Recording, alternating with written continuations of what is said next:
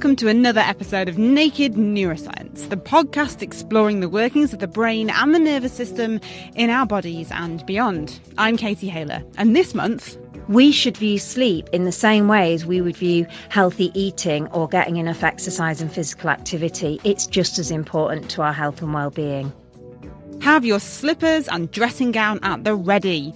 We'll be nosing into the neuroscience of nodding off asking are we really taking sleep seriously enough? And should we change the way we view it? Plus, we'll be sifting through the latest neuroscience research with the help of some local experts.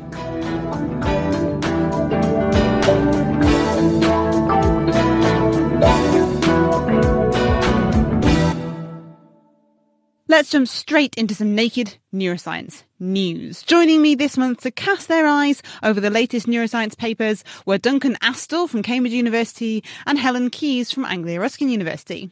First up, Helen looked at a study investigating whether standing or sitting affects the taste of food. Now, confession time, I always eat my breakfast standing up, so I was particularly interested in this one.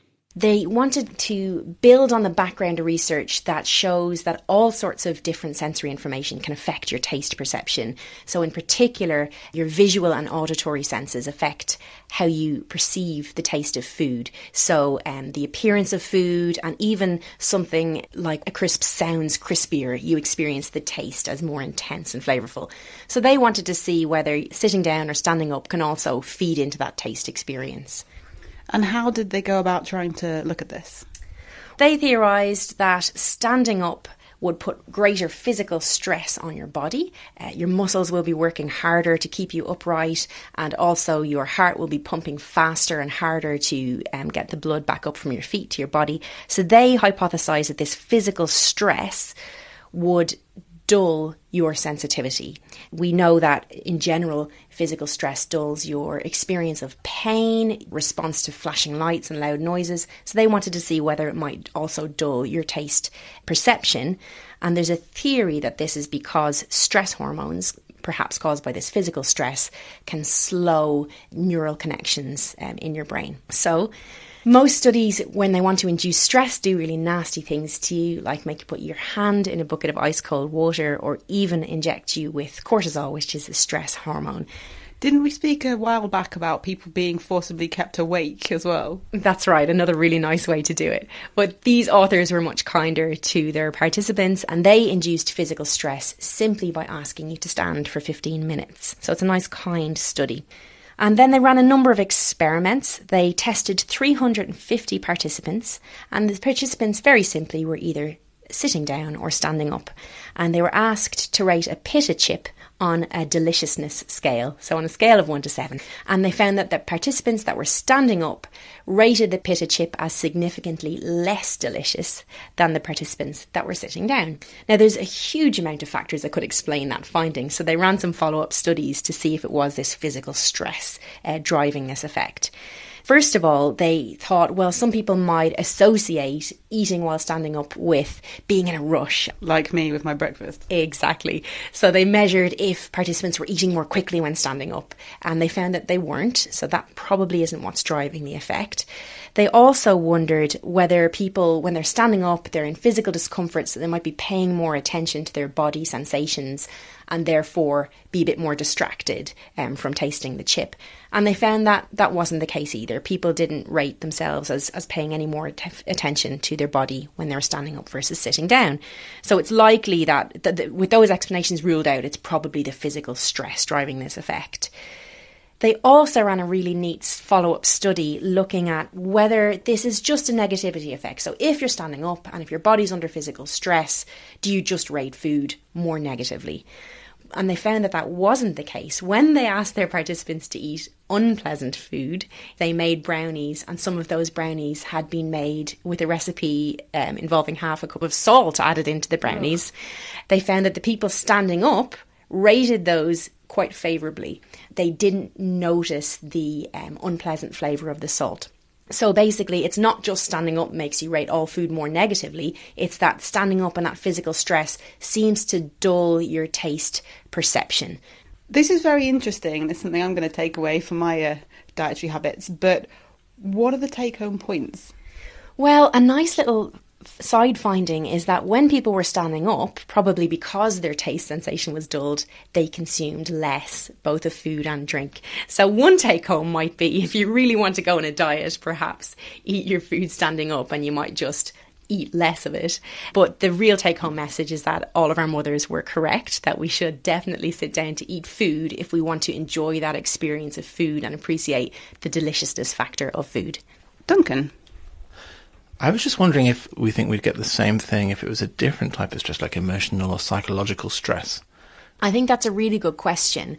And if we're talking about short term stress, so any stress where cortisol, a burst of cortisol is released, we would expect to find these same findings. If the effect is being driven by a cortisol flooding of the brain, which is perhaps uh, slowing your neural conduction, we might expect any sort of stress to produce the same effect of dulling your taste perception. However, we do know that longer term stress can have different effects on your body. The way your body stores fat, and you can put on weight that way, and longer term low level stress can also cause some people to overeat. And so we probably would expect a short term similar effect for any sort of stress, but not a long term effect. Helen Keyes there. And that paper was published in the Journal of Consumer Research. Now, Duncan's paper this month was about, and I quote, mice, autism, and poop. Every few years in neuroscience, there are these real crazes surrounding new topics or approaches. And one of the current crazes is around the gut brain axis. The idea that the microorganisms that live inside your gut can release neuroactive substances which will influence brain activity and thus your behavior.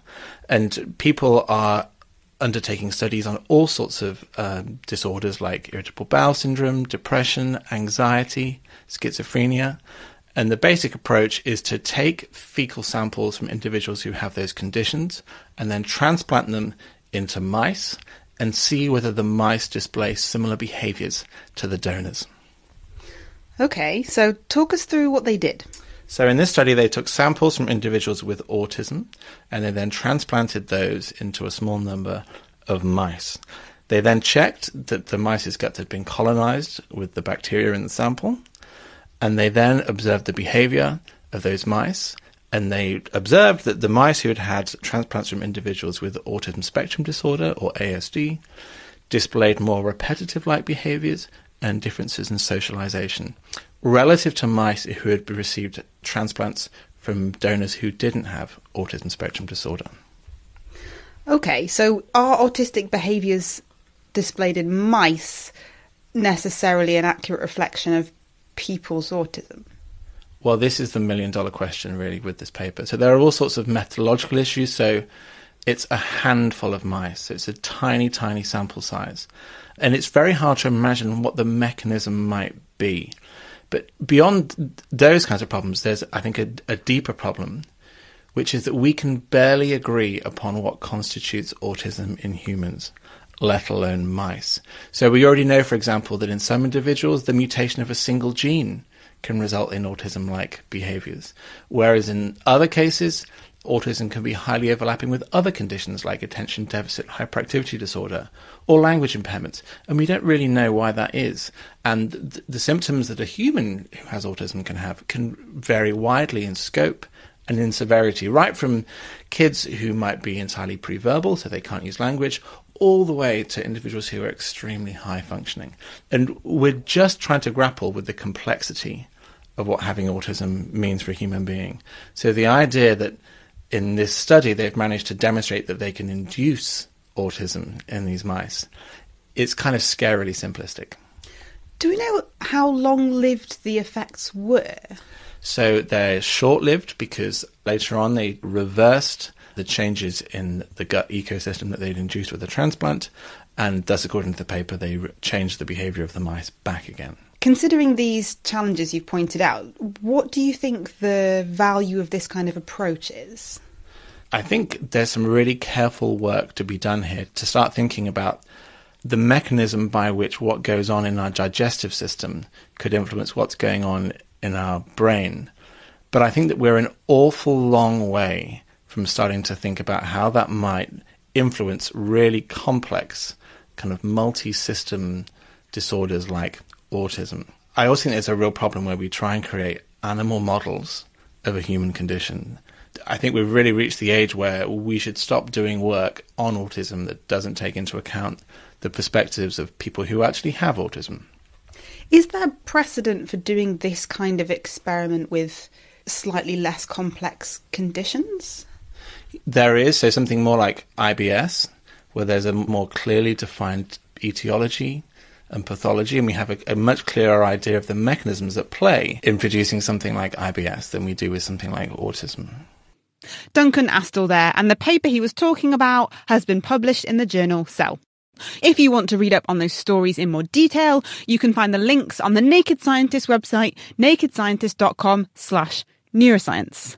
And if there is some neuroscience news you want us to look at, or you've got a question you'd like us to address, get in touch. You can email neuroscience at nakedscientists.com. You might not associate grassy banks with the coast. It is a bit like stepping abroad for a second. Well, I'm here on the Ningaloo Reef. Take people swimming with whale sharks. Just another day at the office. Yeah, just another day at the office, mate. I have you loud and clear. Hello. Hello. Hello. Welcome. The Naked Scientist podcast takes you to the science topics you need to hear about. Physics, Medicine. nature. Keep up to date with what's going on in the field First this week, the announcement from LIGO. and find out the answers to every question you never thought to ask. What kills more people, sharks or selfies? To subscribe, search Naked Scientist Podcast or head over to our website. We spend a third of our lives doing it. It's essential for physical and mental well-being, but many of us feel we're not doing it right. the average amount of sleep that people are getting is reducing.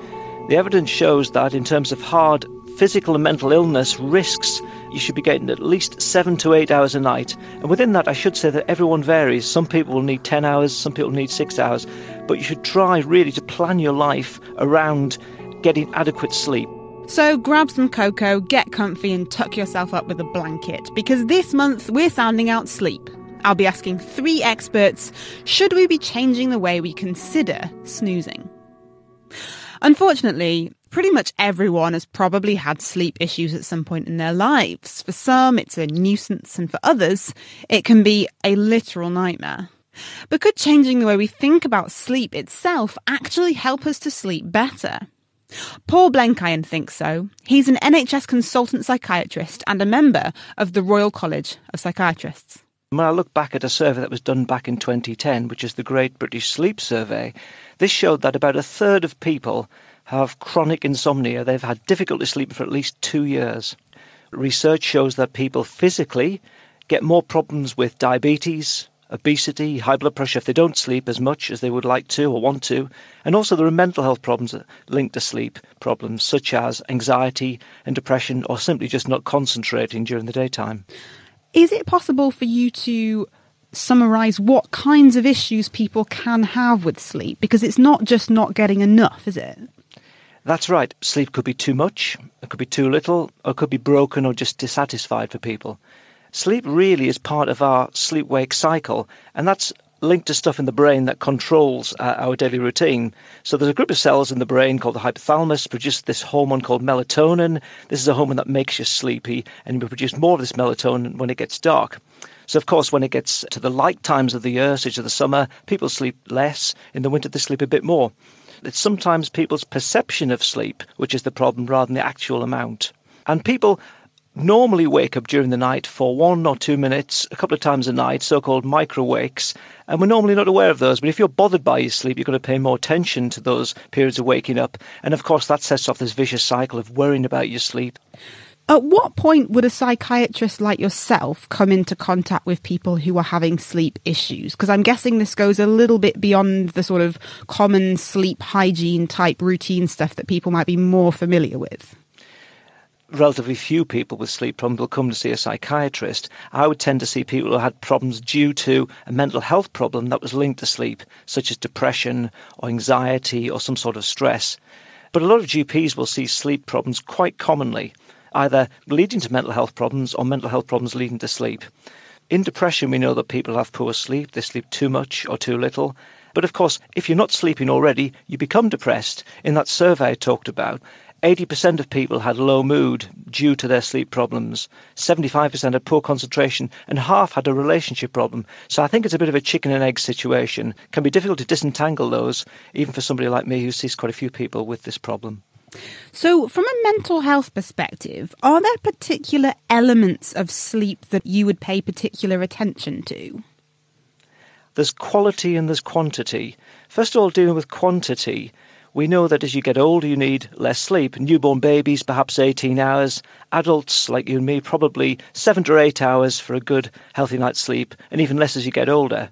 And of course, Margaret Thatcher famously needed only four or five hours a night of sleep. So I tend to look at people's expectations of sleep as much as the content. And could you just describe for us the various stages of sleep and what the brain's doing throughout the night? We have two main types of sleep slow wave sleep and REM sleep or rapid eye movement sleep. The REM sleep periods last about 60 to 90 minutes at a time. They get more common as the night goes on, and during those periods of time, you are sleeping lighter than before and more likely to dream during those periods. People, if they're woken during slow wave sleep, tend to be really irritable, disorientated, and confused. And in REM sleep, if they're woken, then they'll probably remember the dreams they've been having. Is there any connection between the quality or quantity of dreams and mental well being? Well, this is a fascinating area, and of course, it was Sigmund Freud more than 100 years ago who said that our dreams are caused by unconscious impulses, uh, unfulfilled wishes. I think there are a few mental health professionals these days that would really interpret dreams in the same way, but we do know that people are bothered by dreams sometimes. If you've had a traumatic experience in your life, you might get flashbacks or nightmares to that trauma, and it might come out in the dream. But for most clinical people, I would say they're not really so concerned about the content unless the patient in front of them is concerned about it. They're more concerned about the overall quality of sleep. And dreams can be affected by mental health problems and by certain medications. What can be done to help people who are suffering from bad sleep? What might you be doing as a psychiatrist? First of all, address the cause of the sleep problem. So common sense tells you that if you've got a noisy room or your partner snores, that that's the issue that should be dealt with.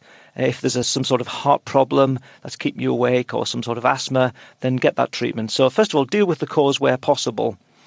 The second thing to do is to look at lifestyle changes, something that's called sleep hygiene. So even before people see me, I'm sure their GP will have given advice on avoiding caffeine and alcohol, using the bedroom just for sleep and little else, and generally making sure there's a regular routine. When they get to see me, uh, I've got two sort of interventions I could offer. Medication is one possibility, but a better, more long term solution is to consider cognitive behaviour therapy. So, this is actually changing the way people are thinking about sleep or the reasons why they're not sleeping. Is that right? That's a good summary. The B part, first of all, is about your behaviour. So often we might get people to keep a sleep diary. And for example, if they're only getting an average of five and a half hours sleep, we get them to go to bed a bit later than normal, maybe 1 a.m. if they need to be up for 7 a.m. The key thing here is not to sleep in in the morning and to train yourself to get up uh, after that six hour window. For the C is cognitive, which is how you change your view of sleep. We all know from sleep problems that when we're lying there in the middle of the night, these unhelpful thoughts keep going around our head. I'm never going to sleep. Uh, everyone else is sleeping. I might go crazy if I don't get enough sleep. And the idea of CBT is to encourage people to have more helpful and realistic thinking. So I might encourage people to train themselves to say in the middle of the night, this doesn't matter. I can function well enough without sleep. I'll sleep better tomorrow. I'll fall asleep when my body is ready.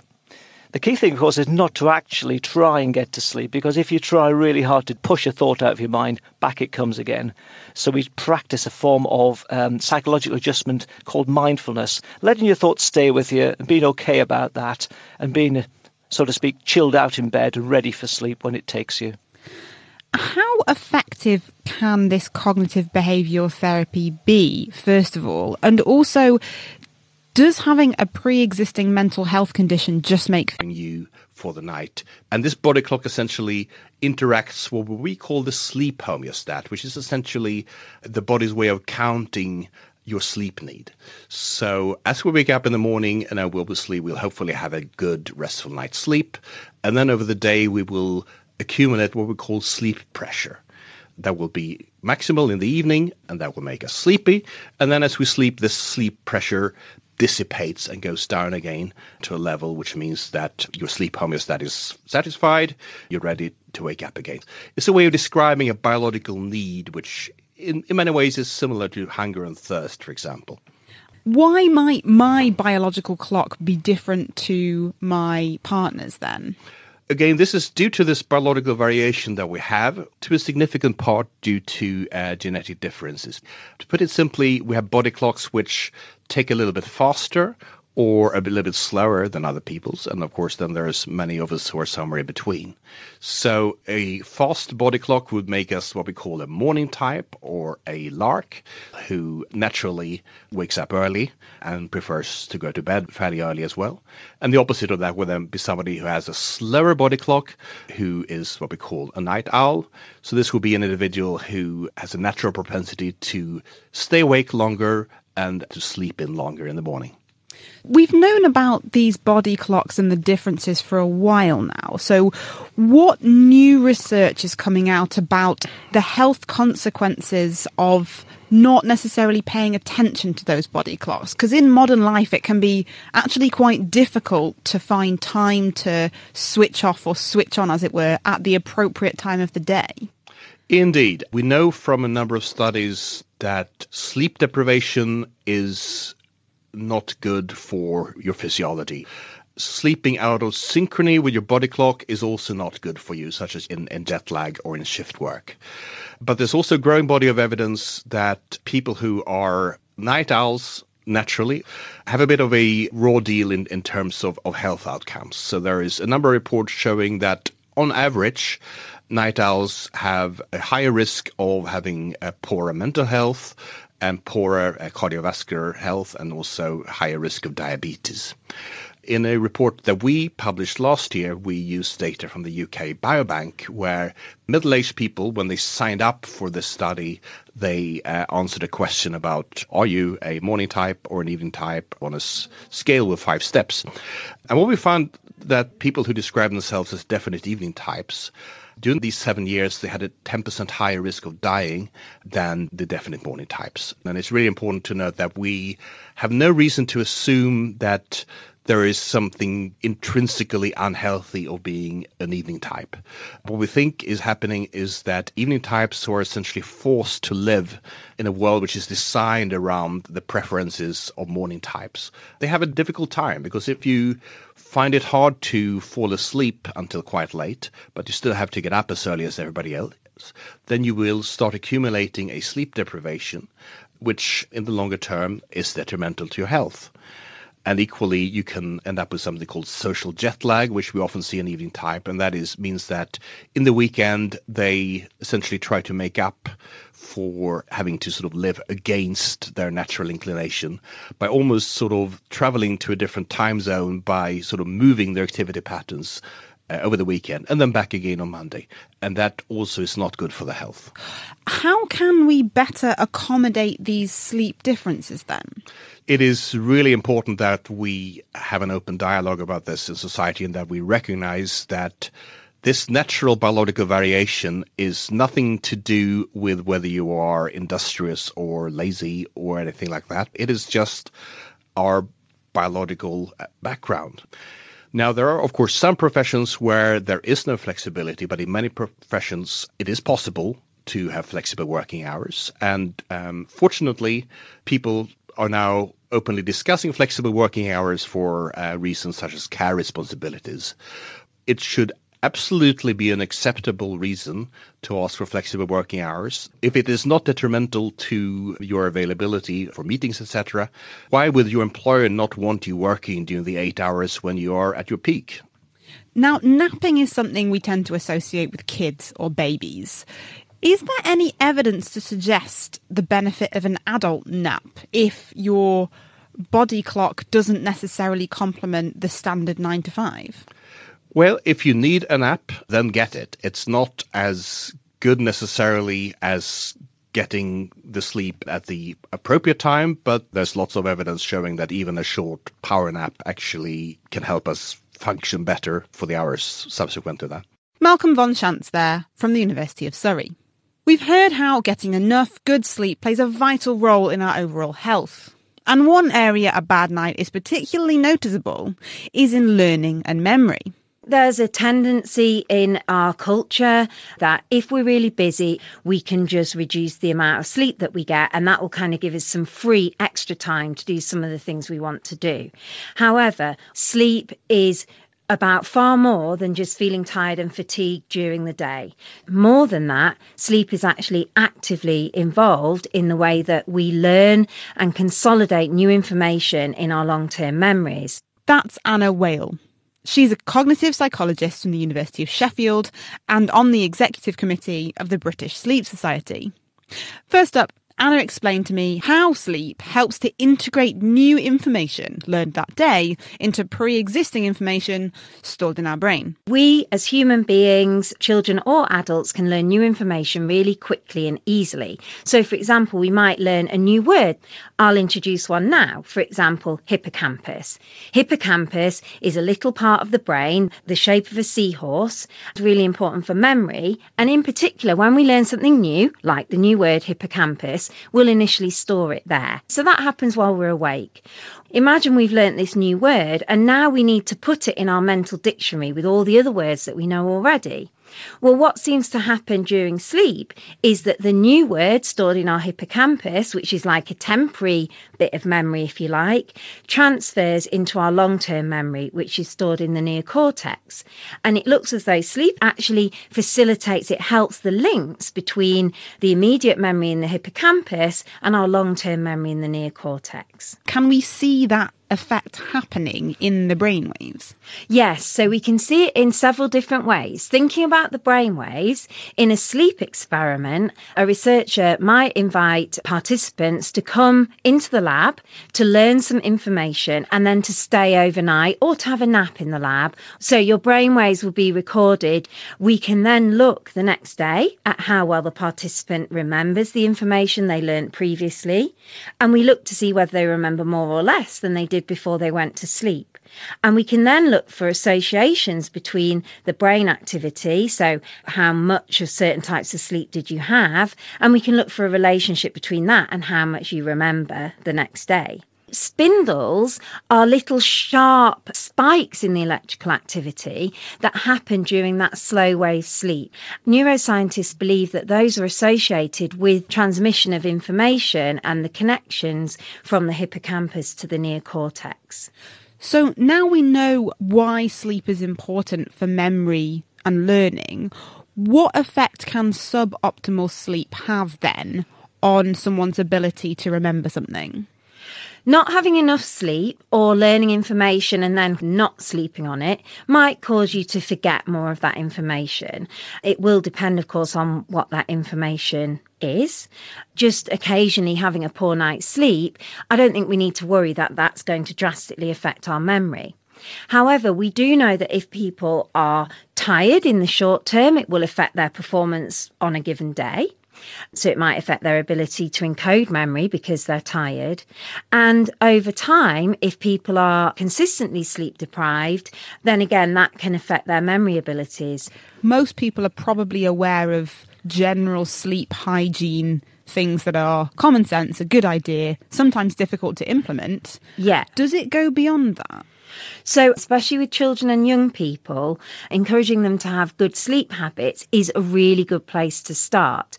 At the University of Sheffield, the hospital, and in collaboration with an intervention designed by the Children's Sleep Charity, they've shown that you can actually improve sleep by as much as two and a half hours. You can increase a child's sleep by as much as two and a half hours where they've been experiencing difficulties and where the family becomes involved in an intervention that improves improves attitudes around sleep and bedtime behaviour.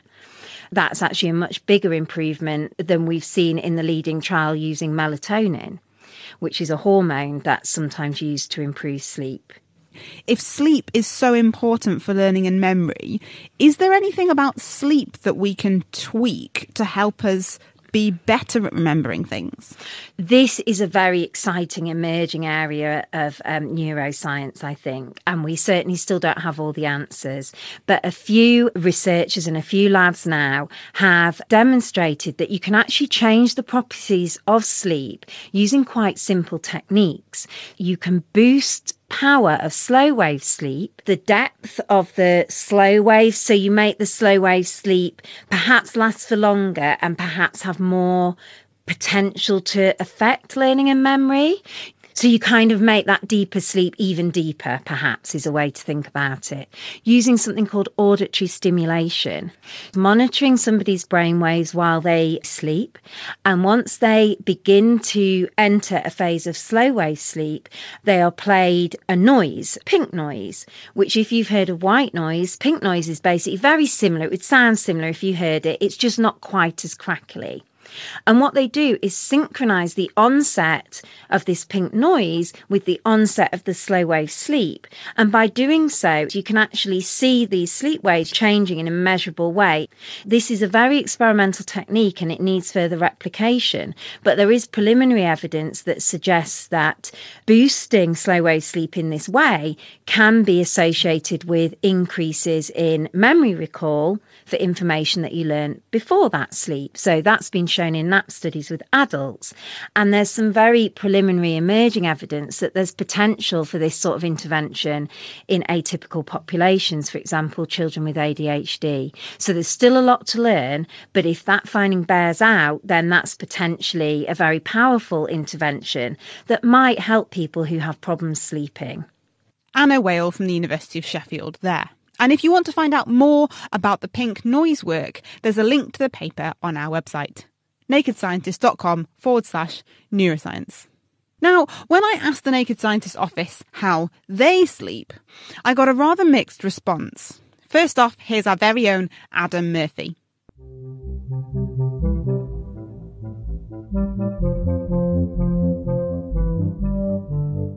If I could, I would be nocturnal. I'd sleep from about 4 a.m. to 12 p.m. And Kita, how happy are you with your sleep?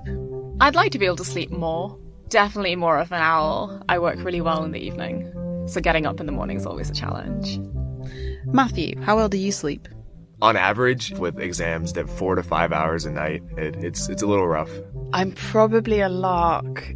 If I could shift my hours to like even earlier, I probably would do that. I cannot even fathom what living like that is like. it, it baffles me. Phil, how do you sleep? 100% owl. Harry Potter level. So basically, all of the naked scientists are owls, apart from Izzy. Apart from Izzy Lark. apart from Izzy Lark. We like a pun in the Naked Scientist office, as I'm sure you're all painfully aware. Now, when planning this episode, I couldn't resist but ask the experts for their favourite sleep pseudoscience that they would like to myth bust. And I got my fellow Naked Scientist reactions to each of them. First up, cognitive psychologist Anna. I really hate when people have forgotten something and they go, Oh, I can't remember that detail because I've slept since then. Because we know that having slept should improve your memory of something, at least if it's important. Izzy, have you heard that before? No, but I also forget things quite regularly. And then throughout the day, I'll be like, oh God, I forgot to do something. And then I get to it. So, I mean, sleep has happened in in the in between, but perhaps that's just I should be more organised with my life rather than blame it on sleep. no comment, Izzy. Next up is body clock scientist Malcolm Smith. There seems to be an impression that you cannot make up for lost sleep, uh, and that, that is manifestly not true. And then we talk about sleep debt, which almost is exactly what it is. So, if you are sleep deprived, then if given the opportunity, your body will make up for that by sleeping longer for the next night or two nights. That is something that we should, whenever possible, just go with. Adam, you looked really surprised. I was convinced that sleep debt was a thing you couldn't make up, that if you lost sleep, tough. And I'm really glad that it isn't true. You're not allowed to sleep at work, though. I mean, you have to catch me first. no sleeping on the job, Adam. And finally, here's a few words from psychiatrist Paul. I know a lot of people who come to see me or go to the GP want a sleeping tablet to sort the problem out. I have to say that most of the time this is not going to be a good idea. The medications that we prescribe for sleep are meant to be taken for a maximum of two, maybe four weeks, and then stopped. So I would suggest to people if their sleep problem has been going for a long time and there's not a specific reason for not sleeping, don't go for medication, go for lifestyle adjustment and CBT. Problems with the medication, of course, although they do work, drugs like Zopiclone do work, it is a short term fix tends to cause dependence, tolerance. People tend to need more of the same drug for the same effect. And in the elderly, it can lead to problems such as confusion, more falls. So I would say if you're going on holiday and you have terrible jet lag or a shift problem, or you've had some terrible trauma in your life, by all means consider medication for the short term. But please, in the long term, don't look to it as a solution. Stay off tablets where you can. Weirdly, I fall asleep on public transport. And also, if I'm a passenger in a car, does anyone else do that? You can put me as a passenger in a car for a 20 minute journey and I will start to nod off. It's quite embarrassing. I think we're just a bit weird, isn't I it? have a partner with it. Your wife does it as well? I wish I could sleep in a moving vehicle. I've never been able to. It's the skill I'd most like to have. I'm not sure I'd call it a skill necessarily, Phil, but thank you very much. Thanks to the Naked Scientist office for being such good sports. And perhaps we should all take Paul, Malcolm, and Anna's advice and make sleep a bit more of a priority. Thank you to Anna Weighall, Paul Blenkiron, Malcolm von Schantz, and Helen Keyes and Duncan Nassel. And thank you to you for listening to the show. That's all for this month. We'll be back next time with more naked neuroscience. In the meantime, how are you enjoying the show? Is the format working for you? What would you like to hear more of? Your thoughts are really appreciated. So why not leave us a review wherever you get your podcasts? Or you could drop us an email. It's neuroscience at nakedscientists.com. I'm Katie Haylor from the Naked Scientist team. Until next time, goodbye. Thank you.